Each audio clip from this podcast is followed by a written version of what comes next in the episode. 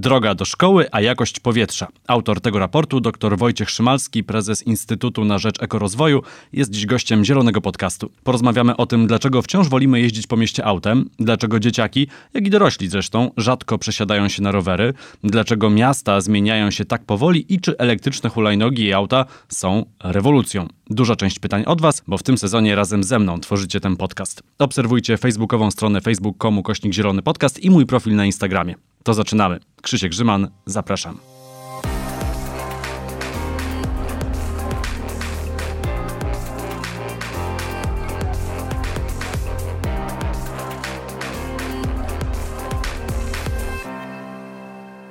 Doktor Wojciech Szymalski, prezes Instytutu na Rzecz Ekorozwoju, jest dziś gościem Zielonego Podcastu. Dzień dobry. Dzień dobry Państwu, dzień dobry. We wtorek 22 września, no jak to zwykle o tej porze roku mamy dzień bez samochodu, a dlaczego nie mamy w zasadzie całego życia bez samochodu? Dlaczego te samochody są dla nas wciąż tak ważne? O, myślę, że są ludzie, którzy mają całe życie bez samochodu. No siedzi tutaj jeden ze mną taki E, No nie, studiu, nie, gość. nie, to, to nie jest takie proste. E, Przyjechałem na rowerze, to się zgadza, natomiast całe moje życie nie jest bez samochodu. To, no, pamiętajmy, że do 18 roku życia jesteśmy uzależnieni w pewnych sprawach od innych ludzi, także to też e, nie zawsze możemy e, jakby wtedy decydować sami, czym pojedziemy, czym pójdziemy, prawda? A to już nawiązanie do raportu, o którym będziemy za chwilę nawiązanie do rozmawiać. raportu, Natomiast Ale takiej E, kultury w Polsce nie ma, żeby żyć bez samochodu, żeby przerzucić No się na rower, na pewno trudniej się z nią przebić, to mogę, to mogę potwierdzić. E, To może zajrzyjmy teraz... Bo są rzeczywiście kraje, Dania, na przykład Holandia, w których, w których być może są ludzie, którzy rzeczywiście całe życie i to większe prawdopodobieństwo jest, przeżyli bez samochodu. To może zajrzyjmy teraz do raportu. E, Raport y, zrobiony, no można powiedzieć troszkę pod publiczkę, bo z jednej strony wrzesień, czyli back to school, powrót do szkoły, y, więc sytuacja wokół młodzieży. No z drugiej strony te dzieci, które są dla nas zawsze ważne, więc pewnie gdybyśmy po prostu zrobili raport na temat smogu w mieście i zanieczyszczeń w mieście, to może by się gdzieś tam przebił, może nie przebił, a gdy już dotykamy takiej sprawy jak y, dzieciaki i ich droga do szkoły, to sprawa wydaje się poważna. No i co z raportu wynika, bo raport nie jest tylko zebraniem jakichś tam danych statystycznych różnych, ale jest oparty na badaniach. Nie wiem, czy pod publiczkę, no bo te badania trzeba Oj, zrobić. tak powiedziałem tak? z mrugnięciem, z mrugnięciem oka pod publiczkę, no tak żeby chwycił. Na pewno badania dotyczą szkół, tak? I, i, i, to było od początku celem y, sprawdzenie, bo y, jak, jak y, ten ruch samochodowy, który jest gdzieś w miastach, gdzieś się odbywa pod tymi szkołami, gdzieś ludzie dowożą dzieci do szkoły samochodami i to już od pewnego czasu jest zauważalny problem i, czasami się o tym mówi, jest głośniej i ciszej o tym. I wymyśliliśmy taki sp- sposób, żeby zbadać, jak, czy rzeczywiście to może mieć wpływ na zanieczyszczenie powietrza pod samą szkołą. W trakcie, kiedy dzieci się uczą, kiedy przychodzą do szkoły, czy to zanieczyszczenie jest wtedy większe, czy, czy też nie. I dlatego zrobiliśmy takie badania. Dodaliśmy stężenie, zanieczyszczeń, akurat tlenków azotu w tym przypadku, w godzinach funkcjonowania szkół. Y, Zbadaliśmy ruch drogowy pod tymi szkołami na ulicach, którymi ludzie dowożą dzieci do szkoły albo którymi dzieci idą do szkoły. Obliczyliśmy na tej podstawie emisję też tych samych tlenków azotu, no i zrobiliśmy ankiety wśród, wśród rodziców e, też na ten temat. E, No i dzięki temu powstał, powstał raport. Szkół jest dziewięć w raporcie przebadanych. Szkół jest dziewięć w raporcie, no ale niestety nasze badania były zaplanowane na marzec, e, a w marcu, To pechowo. a w marcu pechowo wszystko zostało zamykane. W związku z tym no, mamy bardzo duży wpływ tego zamknięcia na badania. Badania stężenia miały trwać właśnie cały marzec, więc połowa tych badań mniej więcej to jest dużo mniejszy ruch drogowy. Udało się tylko w, przy części szkół yy, badania ruchu drogowego zrobić i, i badania te ankietowe też nie we wszystkich szkołach się udało zrobić, no ale dla trzech, czterech szkół mamy taki w miarę kompleksowy obraz. No jaka jest ta droga do szkoły? A może jeszcze powiem, że A. mówimy o szkołach w Łodzi, w Bielsku Białej i w Bydgoszczy. E, Dlaczego te trzy miasta? Dlatego, że no, takie miasta, nazwijmy to średniej wielkości, Łódź może niekoniecznie, ale, ale Bielsko-Biała czy Bydgoszcz to już są takie, takie średnio większe miasta w Polsce. Nadal mają duży ruch samochodowy, ale nie mają tak dobrze mm, zbadane, zbadanego obrazu zanieczyszczeń powietrza. I, i, I to też chcieliśmy pokazać, że e, że właśnie w tych miastach potrzebna jest większe, większe, wię- większa dokładność pomiaru. E, I teraz swoje pytanie? I jaki jest ten obraz? No jaki jest ten obraz? No Właśnie jest zaciemniony przez pandemię, natomiast y, myślę, że gdyby nie był, to, to prawdopodobnie pod niektórymi tymi szkołami przekraczałyby stężenie zanieczyszczeń powietrza ten poziom dopuszczalny, jeżeli chodzi o w tym przypadku dwutlenek azotu i tutaj tym poziomem dopuszczalnym jest 40 mikrogramów na metr sześcienny i, i no w niektórych szkołach osiągało to 30, tak? Przy, pamiętajmy mniej więcej połowie okresu, kiedy, kiedy nie było takiego ruchu drogowego, nie było dowożenia dzieci do, do szkół. To jest jedno. Dwa, ta emisja na pewno istnieje, tak? Pod, pod tymi szkołami, gdzie zmierzyliśmy ruch drogowy, to może być y, nawet 300 gramów trakcie pracy szkoły w ciągu całego dnia y, takich y, tlenków azotu. Nawet jeżeli to są niewielkie ilości, zawsze to jest jakieś długotrwałe oddziaływanie. No, trzeba codziennie chodzić do szkoły, codziennie tam przebywać, y, codziennie to wdychać. No szczególnie, że to młode płuca wdychają. Tak.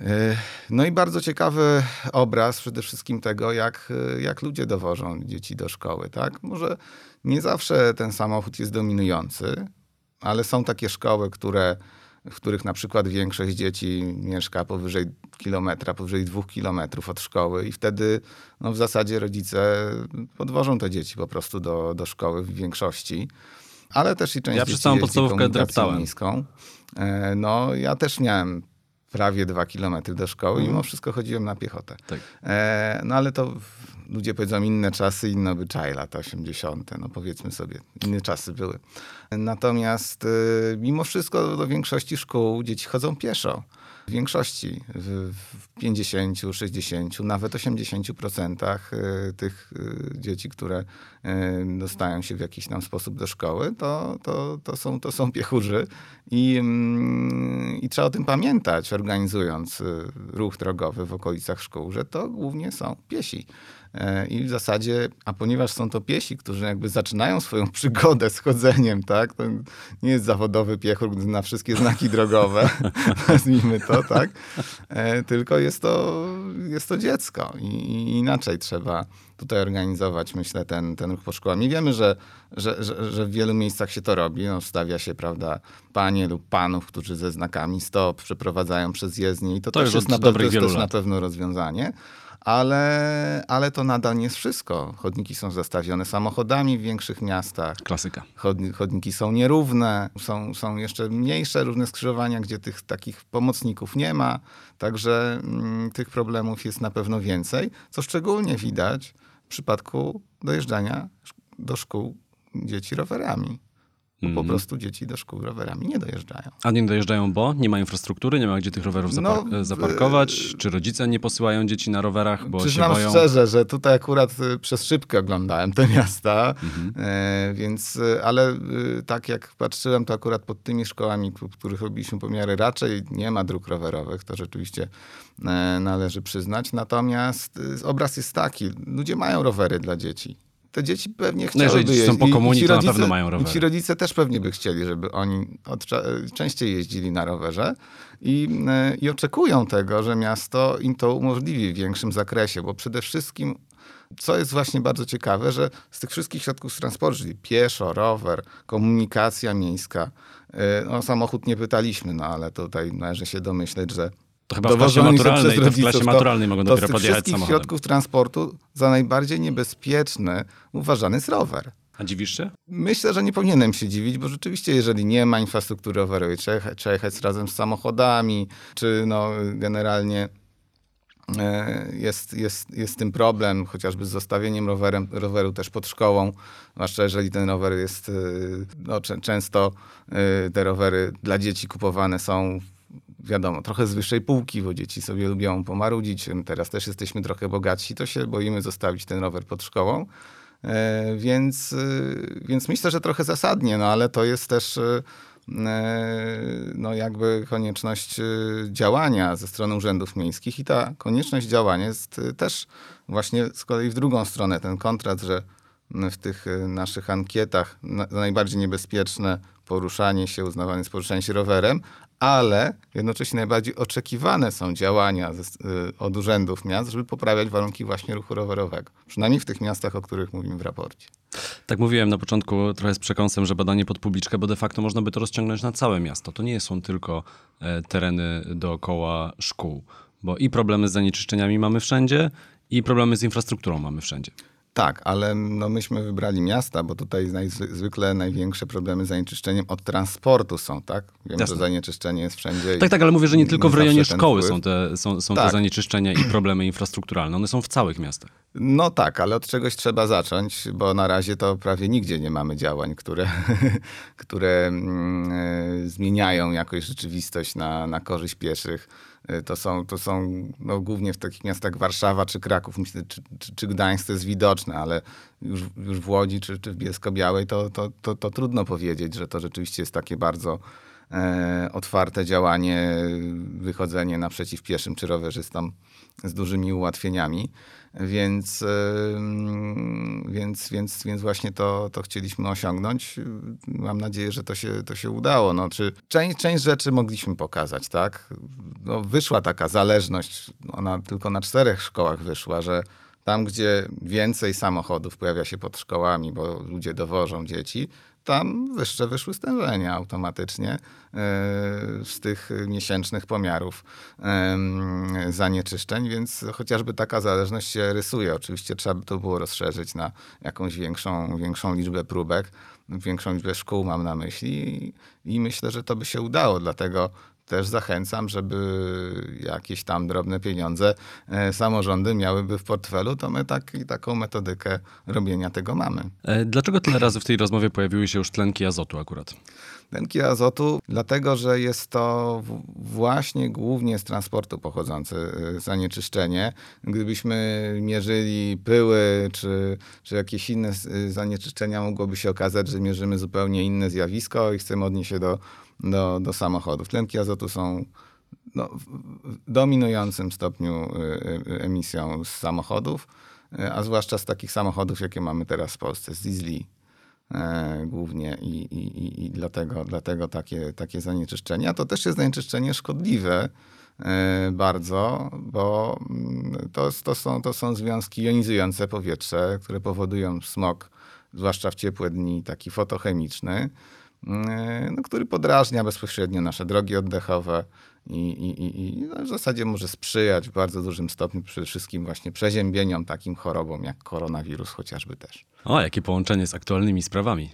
No tak, też trochę zwracam na to uwagę, no bo to też było widać w trakcie tej, znaczy widać, były takie doniesienia tak, w trakcie tej pandemii, że no też w tych y, właśnie miejscach świata, gdzie to zanieczyszczenie powietrza jest, jest duże, no jednak ludzie w jakiś sposób y, dużo bardziej chorowali, tak się wydaje, niż, y, niż tam, gdzie, gdzie to zanieczyszczenie było mniejsze. Mam takie wrażenie, że temat y, walki ze smogiem wśród polskich samorządów jest wysoko na agendzie.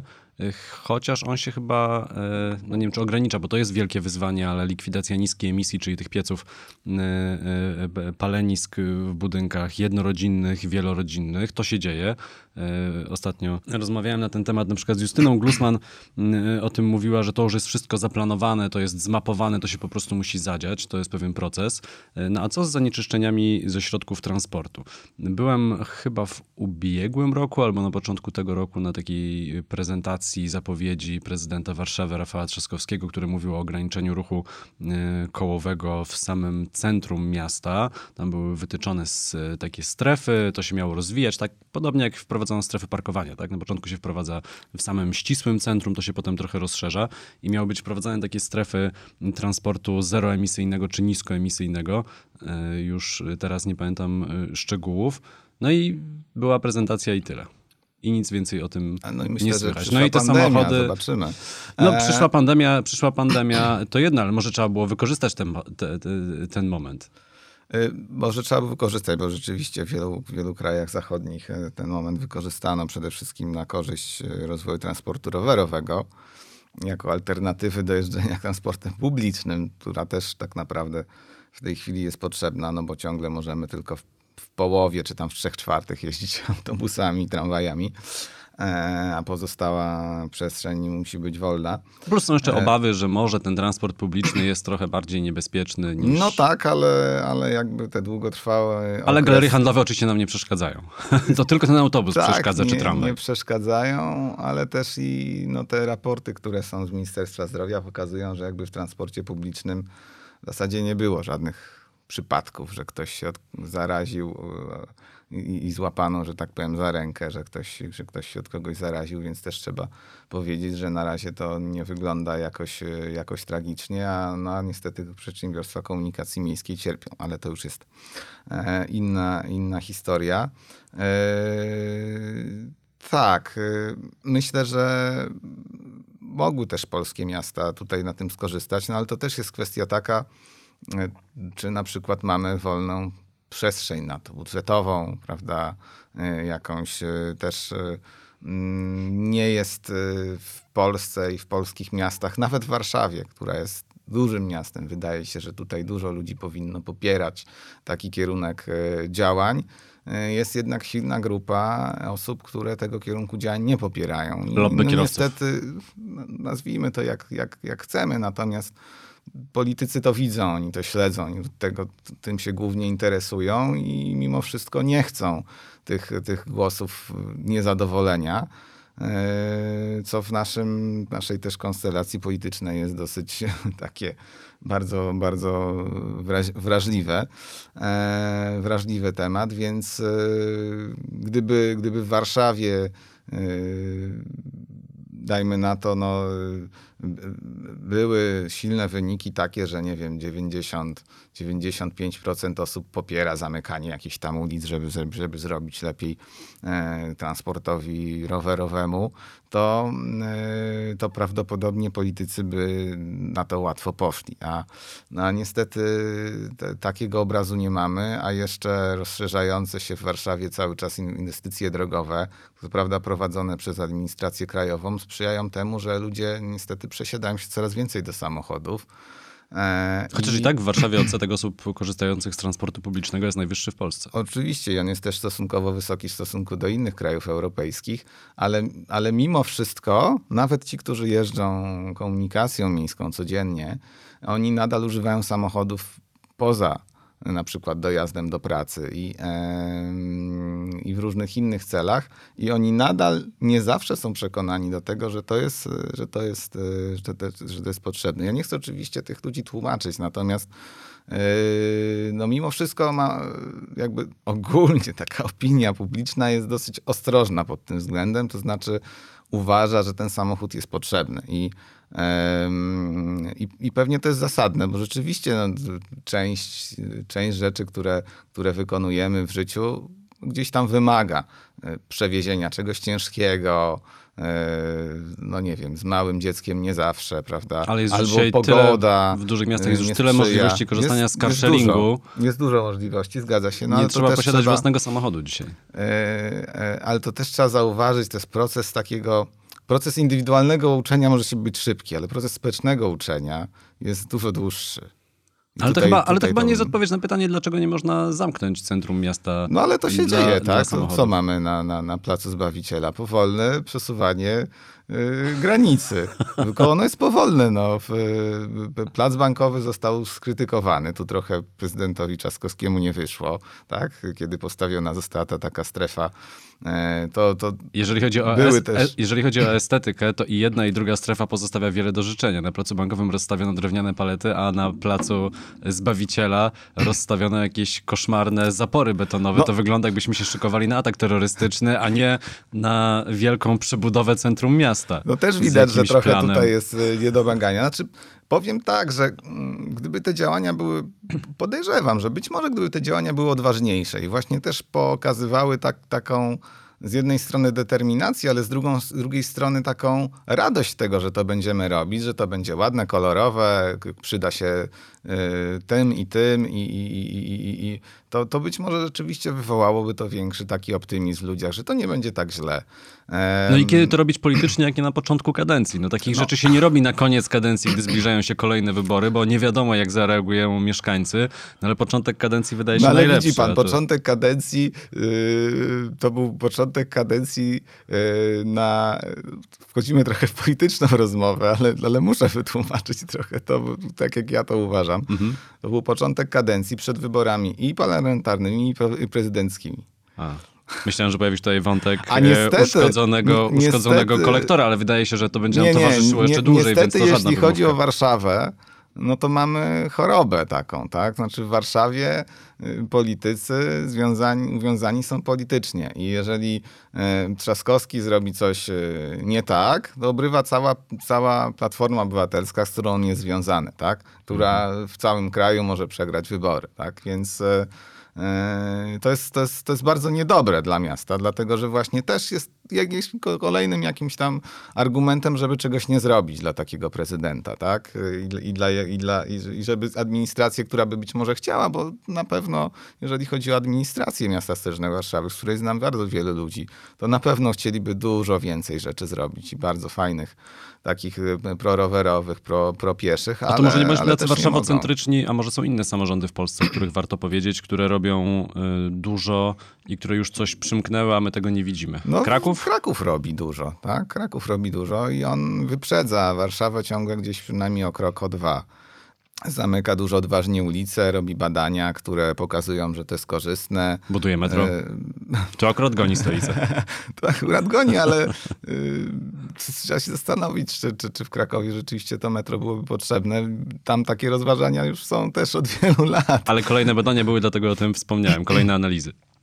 Ale przepraszam, to była wrzutka niepotrzebna. Y, Gdańsk też jest, y, w ogóle całe Trójmiasto pod pewnymi względami też jest bardzo do przodu. No infrastruktura rowerowa tam, tam Wrocław się bardzo się poprawia też. E, Także, także to, to nie można mówić, że jest tylko Warszawa rzeczywiście. Ale to trzeba czekać, aż kierowcy przesiądą się na rowery, czy jednak trzeba podejmować powoli te decyzje o zwężaniu ulic, zamykaniu ulic, no żeby trochę utrudnić ten transport e, samochodowy.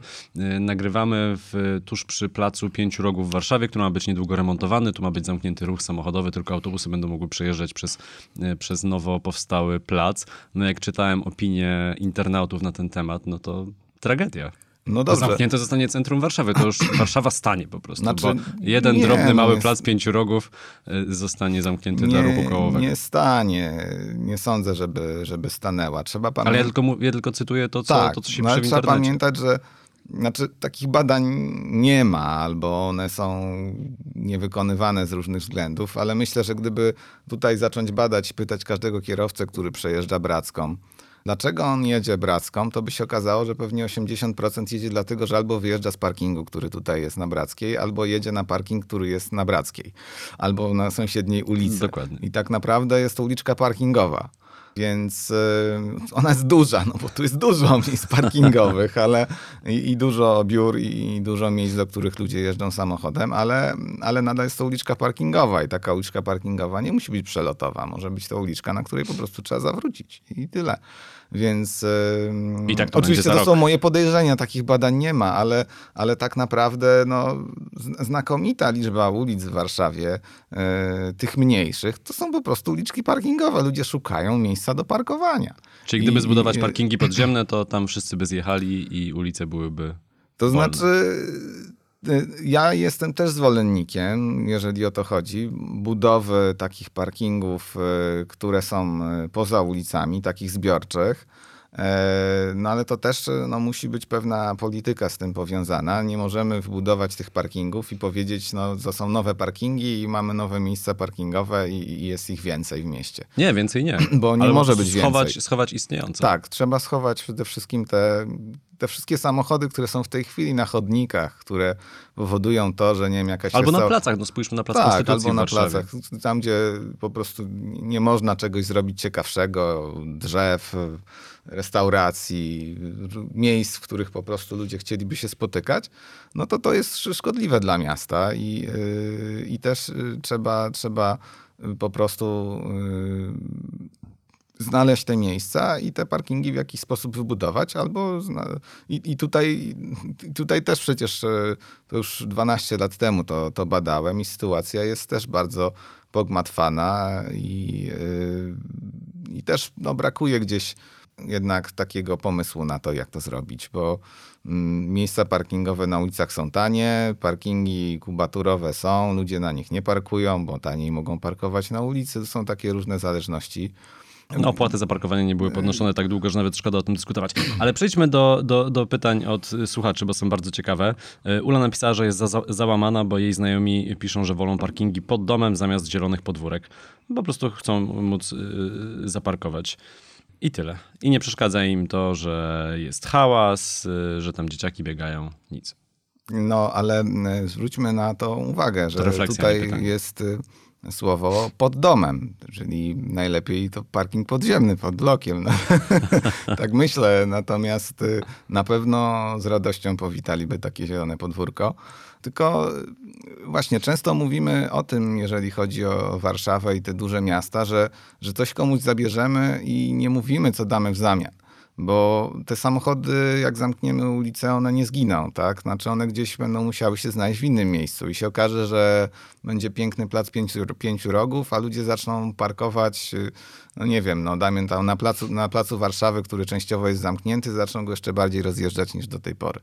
E, na placu Powstańców Warszawy, mhm. więc, y, więc, y, więc tutaj mm, no do pewnego stopnia trzeba pomyśleć, co się stanie, z tymi samochodami, kiedy, kiedy, kiedy coś, coś zamkniemy. Czyli do pewnego stopnia yy, ludzie się przesiądą do komunikacji miejskiej, być może z tego powodu, ale też musimy to w jakiś sposób ko kontrolować, być w stanie to zmierzyć, żeby właśnie nie okazało się tak, że po prostu zmienimy miejsce siedzenia much z parówki na kiełbasę, więc więc, więc trzeba, trzeba to kompleksowo robić i tą kompleksowość pokazać, że to jest przemyślane, a nie tylko takie e, no zamkniemy, bo, bo tak chcemy. To teraz pytanie z gatunku tego, który bardzo mi się podoba, e, bo dotyka kwestii e, swego rodzaju sprawiedliwości społecznej. Jak można spróbować ograniczyć wjazd do centrów miast autom o największej emisji spalin, jednocześnie nie wykluczając w ten sposób osób, które na inne auta nie stać? Trzeba tu szukać jakiegoś balansu, czy trzeba powiedzieć, no trudno, nie stać cię na ekologiczne auto, to nie wjeżdżasz? Porównania międzynarodowe są trudne, bo ja wiem, że w tych miastach, w których takie strefy zrobiono i samochody o gorszym emisji spalin po prostu zostały albo nałożone opłaty, albo zakazy, to się tam nic nie zmieniło. Ludzie jak wjeżdżali, tak wjeżdżają, tylko wjeżdżają nowszymi samochodami. -hmm. I, I, tyle. Było po prostu, ci ludzie po prostu wymienili te samochody i koniec. No. Okay, sprzedali to stare, jest, sprzedali je do Polski albo sprzedali je do Rumunii e, i kupili sobie lepsze, może niekoniecznie takie całkiem nowe, tak? Że to zaraz jest różnica 10 tysięcy e, kontra 100 tysięcy za wartości samochodu, ale kupili sobie troszkę nowsze samochody które po prostu już minimalnie gdzieś tam spełniają tą emisję i to już wystarczyło, tak? A co z samochodami zeroemisyjnymi? Przepraszam, że ci trochę wchodzę w słowo, ale wiem ile mamy czasu, a wiem ile tu jeszcze pytań czeka. E, a co z samochodami zeroemisyjnymi, z tak zwanymi elektrykami? To jest dobre rozwiązanie dla miast, czy nie? No, na pewno nie będziemy mieli tyle emisji, tak? Chociaż część zanieczyszczeń zostanie, ulicach. no bo przecież y, opony na ulicach, nadal, tak, nadal opony, się toczą. i tak dalej nadal będą się toczyć, ale one unoszą często ten pył, który gdzieś tam się już wydobył z rury wydechowej i tak dalej, więc będzie mniej tego, co będzie do unoszenia, chociaż nadal będzie się to zbijało i unosiło. Natomiast no, nie rozwiązuje nam to problemów z parkowaniem, z korkami. Czyli takie zastąpienie jeden do jeden samochodów spalinowych samochodami nie, elektrycznymi to, to nie nam, ten kierunek. Tego nam nie rozwiązuje. To, to, to zupełnie jest, jest, jest nie ten kierunek. Nadal musimy i tak naprawdę, jeżeli mówimy o miastach, to właśnie to jest największy problem. Korki, parkowanie, wszechobecność tych samochodów, taka, taka, taka dehumanizująca przestrzeń. To to jest największy problem. Tutaj zanieczyszczenie powietrza, no, no dobra, no jest, tak? Jest, może być argumentem dodatkowym, ale Nawet jak, jak je wyeliminujemy, to nie wyeliminujemy głównych problemów związanych z komunikacją samochodową w miastach. E, No ale tak czy tak, e, pewne pojazdy pewnie w miastach zostaną. No, autobusy to wiadomo, mamy już autobusy elektryczne jeżdżące po Warszawie. Na pewno taksówki będą potrzebne, e, jakieś formy przewozu osób i one też pewnie będą przychodziły na elektryki, to już się dzieje. Pewną zachętą jest to, że elektryki mogą też jeździć po, po buspasach, chociaż taksówki też oczywiście mogą. No, a Mirek się zastanawia, mm, jak zachęcić ludzi do pojazdów elektrycznych. No na przykład mam ten samochód elektryczny, y, jeżdżę nim y, co jakiś czas, chociaż to szczerze mówiąc to nie ma sensu, bo jak chcę pojechać na wakacje, to elektrykiem i tak nie pojadę. No ale załóżmy, y, no ale jak przekonać człowieka do zakupu takiego samochodu, jeśli lit jest wydobywany y, do produkcji akumulatorów i on ma duży negatywny wpływ na środowisko. W Polsce mamy e, elektrownie opalane węglem, no złoża tych surowców wykorzystanych do produkcji baterii są też mocno ograniczone, a żywotność samego auta też jest krótsza niż żywot- żywotność auta spalinowego. No zobacz ile Passatów i Golfów z lat 80. jeszcze jeździ po Polsce. Nie wyobrażam sobie takich elektryków śmigających po ulicach 40-letnich. Tak, to są problemy, które, na które czasami zamyka się oczy, tak? I zgadzam się z tym, że, że mogą to być argumenty, które, które nie przekonują ludzi do tego typu transportu, pomijając sam fakt, że są to, że, że są to drogie rozwiązania. Co tu, co tu można mówić? No jeżeli nadal chcemy opierać nasz, nasz transport taki ludzki na, na, na, na samochodach, no to po prostu musimy liczyć na to, że ktoś wymyśli coś jeszcze lepszego niż samochód elektryczny.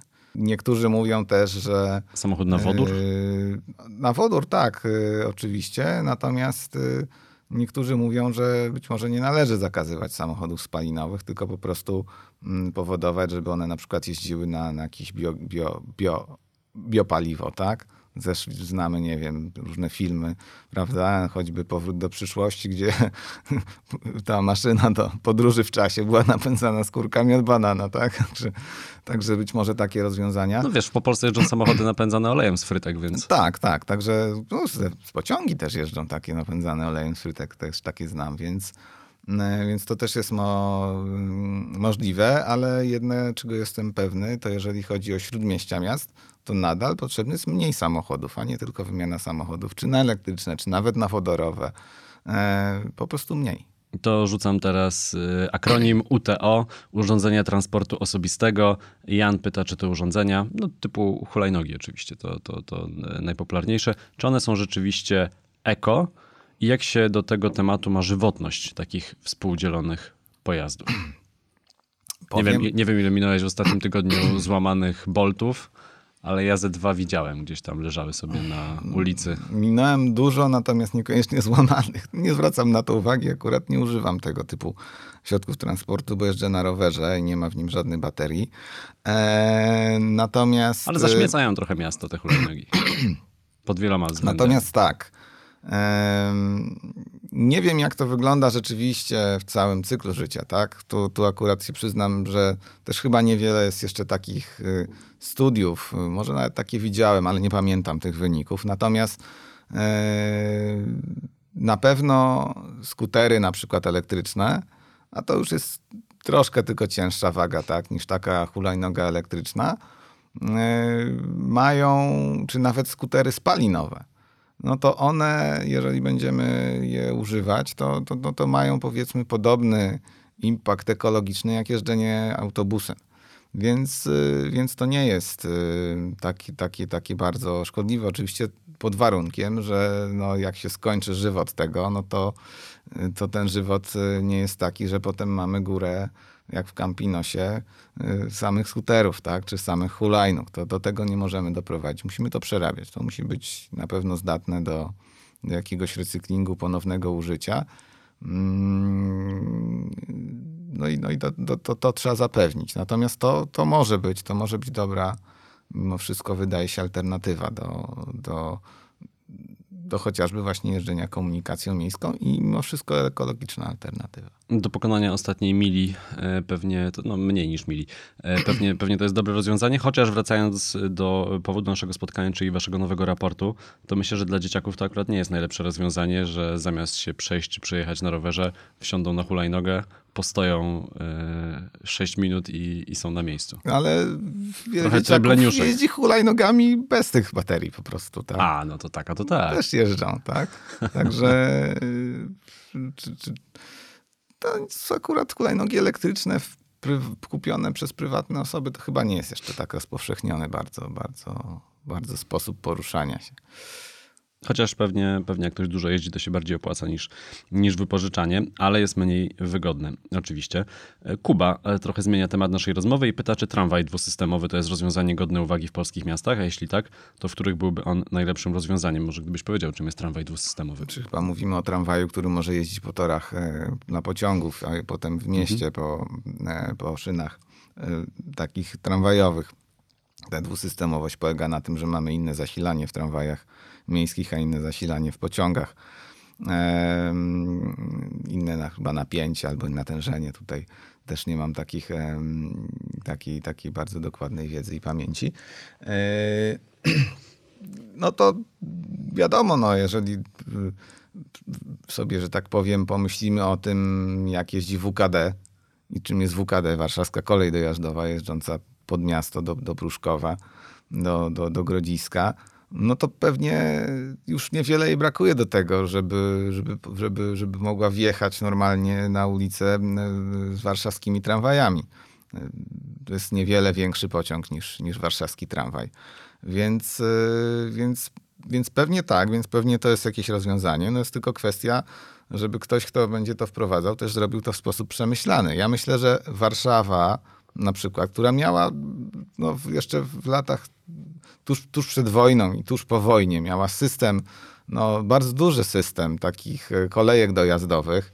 Gdyby to wtedy zamiast przestawiać się całkowicie na, na, na szerokie arterie, którymi jeżdżą ludzie samochodami do, do miasta, wtedy przestawić to na, na tramwaje dwusystemowe, to, to, to w tej chwili by- bylibyśmy w innym miejscu, jeżeli chodzi o rozwój miasta.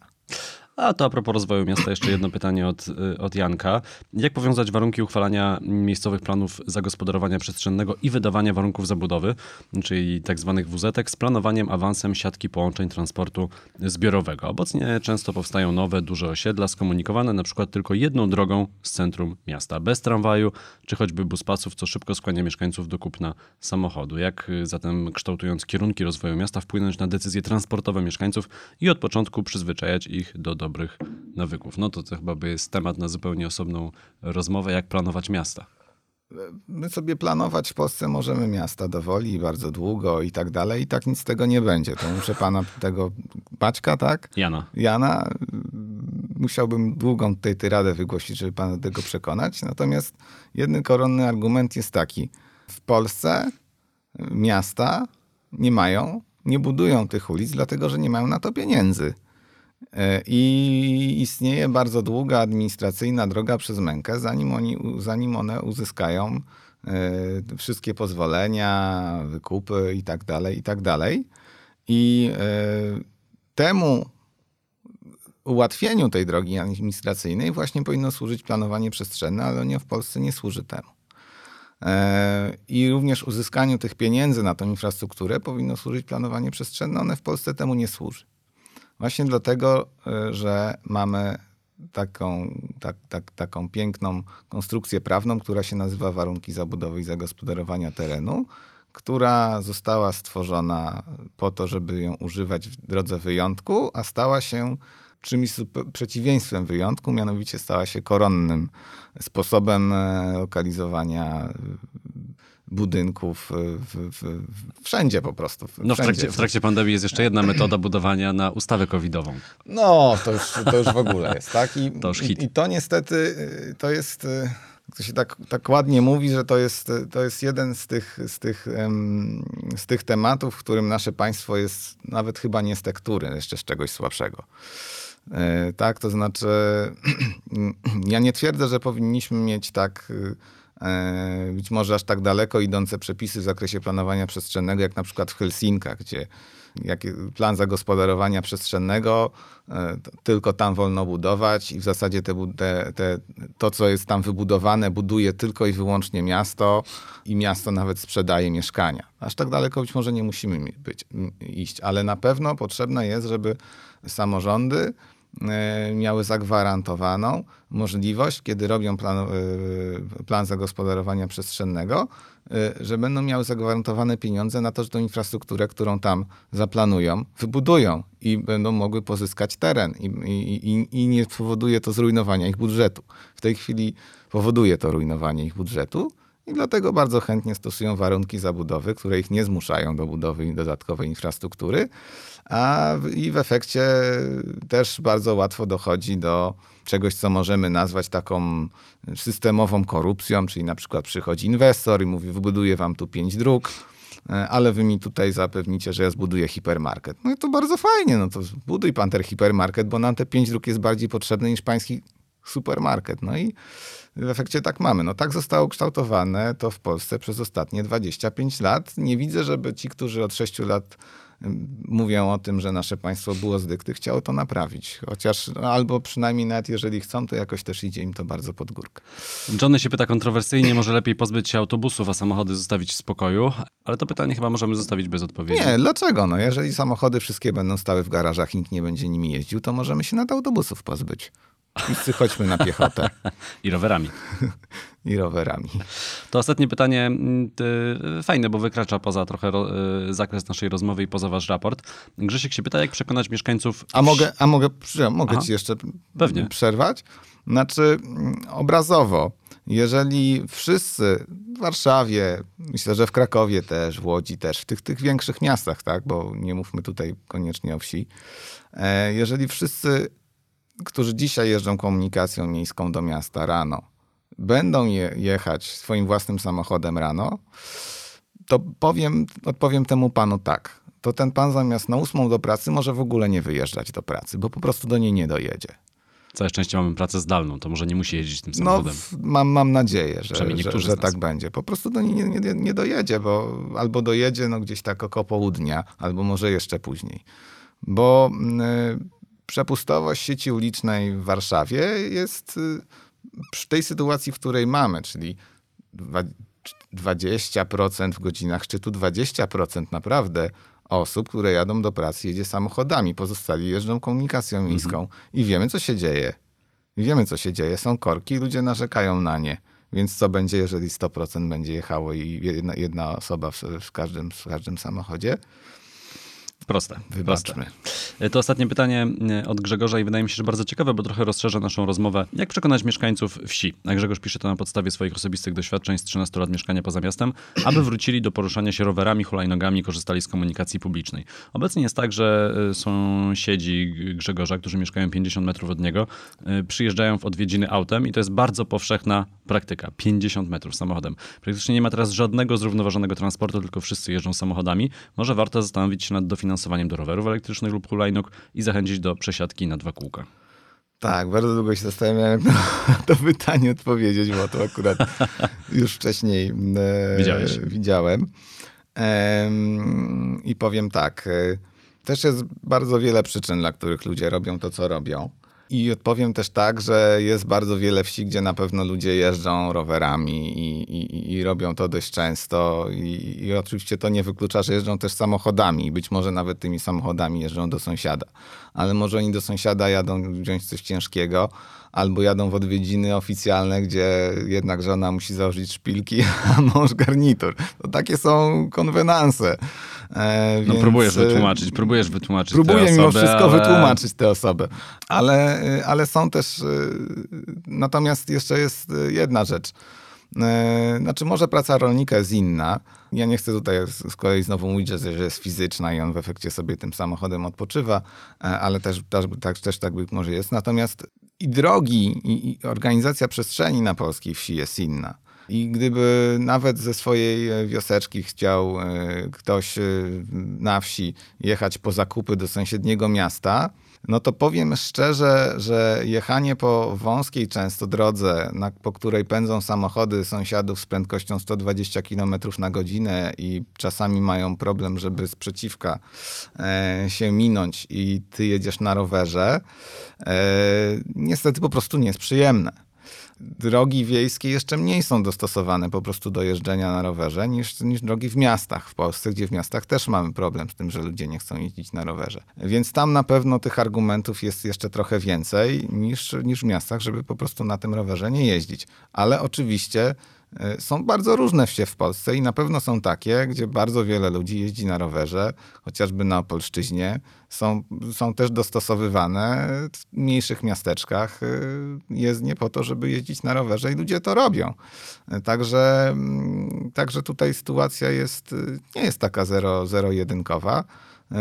I, I, też ludzie na wsi, trzeba powiedzieć, że chcą jeździć tymi rowerami. Po co się kupują? Chcą, chcą nimi jeździć. No tylko to też nie zawsze mają ku temu możliwości. Doktor Wojciech Szymalski, prezes Instytutu na Rzecz Ekorozwoju. E, chętnych e, odsyłamy do raportu Droga do Szkoły, a jakość powietrza, którą można na stronie Instytutu już pewnie no, znaleźć. No raczej Polskiego Klubu Ekologicznego Okręg Mazowiecki, ale na naszej stronie e, Chrońmy Klimat też, też będzie. To jest nasza strona taka informacyjna i tam też ten raport będzie. Natomiast cały raport jest sprowokowany przez Polski Klub Ekologiczny Okręg Mazowiecki. Wszystko się zgadza. Bardzo dziękuję za rozmowę.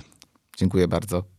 To był Zielony Podcast. Kolejny odcinek w niedzielę. W wolnym czasie zajrzyjcie na facebookową stronę facebook.com kośnik Zielony Podcast i mój profil na Instagramie. Tam okazja do zadania pytań kolejnemu gościowi albo gościni. A wspomniany w tej rozmowie wywiad, który robiłem z Justyną Glusman, dyrektorką, koordynatorką do spraw zrównoważonego rozwoju i zieleni w warszawskim ratuszu w najnowszym numerze magazynu Zwykłe Życie. Polecam. Krzysiek Grzyman, do usłyszenia.